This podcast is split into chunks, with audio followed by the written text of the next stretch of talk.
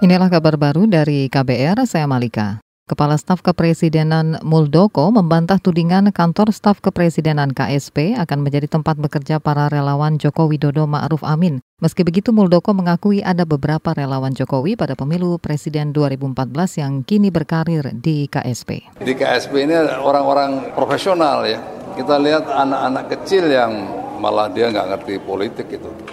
Betul-betul dia berangkat dari profesional ya dia ingin mendapatkan hal-hal baru ya tidak benar kalau di KSP itu tempat hanya tempatnya para relawan ya saya pikir kecil sekali lah ya kecil sekali tapi sebagian besar ada anak-anak profesional yang memang lahir di perusahaan-perusahaan besar ya. Muldoko mengatakan semula KSP dibentuk untuk membantu kerja presiden dan wakil presiden. Pembentukannya empat tahun lalu pada era Jokowi. Muldoko membantah Jokowi membentuk KSP sekedar menampung kerja para relawannya. Muldoko mengklaim KSP akan diisi kalangan profesional, bukan politikus.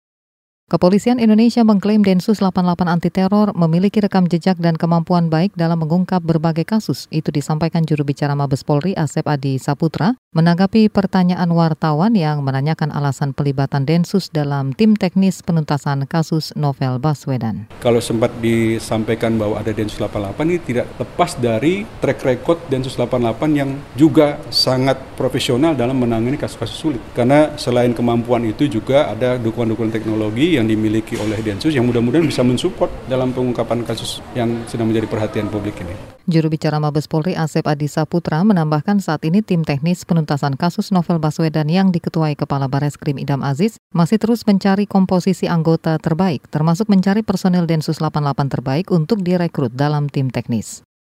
Beralih ke soal ekonomi, Bank Indonesia BI memperkirakan inflasi bulan Juli ini di kisaran 0,23 persen. Gubernur BI Peri Warjio mengatakan cabai rawit menjadi komoditas penyumbang inflasi terbesar, yakni 0,12 persen atau lebih dari separuh inflasi bulan ini. Inflasi, inflasi sesuai dengan survei pemantauan harga sampai dengan minggu keempat kita perkirakan di, di bulan Juli ini inflasinya 0,23 persen. Kalau dihitung itu tadi mantuman, kalau year on year-nya 3,23 persen. Penyumbang terbesar dari inflasi bulan ini adalah cabai rawit. Dari 0,23 persen ini cabai rawit sendiri 0,12. Terus separuhnya dari inflasi cabai Gubernur Bank Indonesia Peri Warjio menyebut bergesernya musim panen dan pola konsumsi berlebihan dari masyarakat menjadi faktor tingginya inflasi yang disumbang cabai rawit. Peri menyarankan masyarakat memilih cabai kering olahan atau cabai kering kemasan sebagai alternatif cabai rawit segar.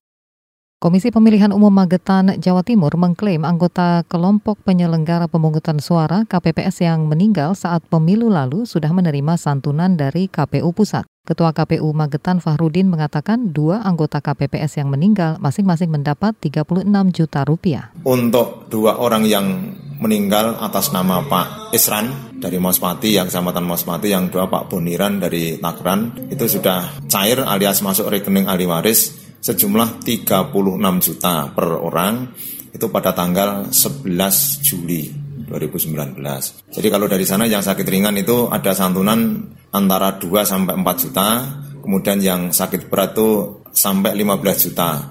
Tapi ini belum belum ada konfirmasi. Ketua KPU Magetan Fahrudin menambahkan untuk 19 anggota KPPS yang sakit dan harus menjalani rawat inap di rumah sakit, hingga kini belum menerima santunan. Fahrudin mengatakan santunan anggota KPPS yang sakit ringan antara 2 sampai 4 juta rupiah dan santunan untuk sakit berat hingga 15 juta rupiah.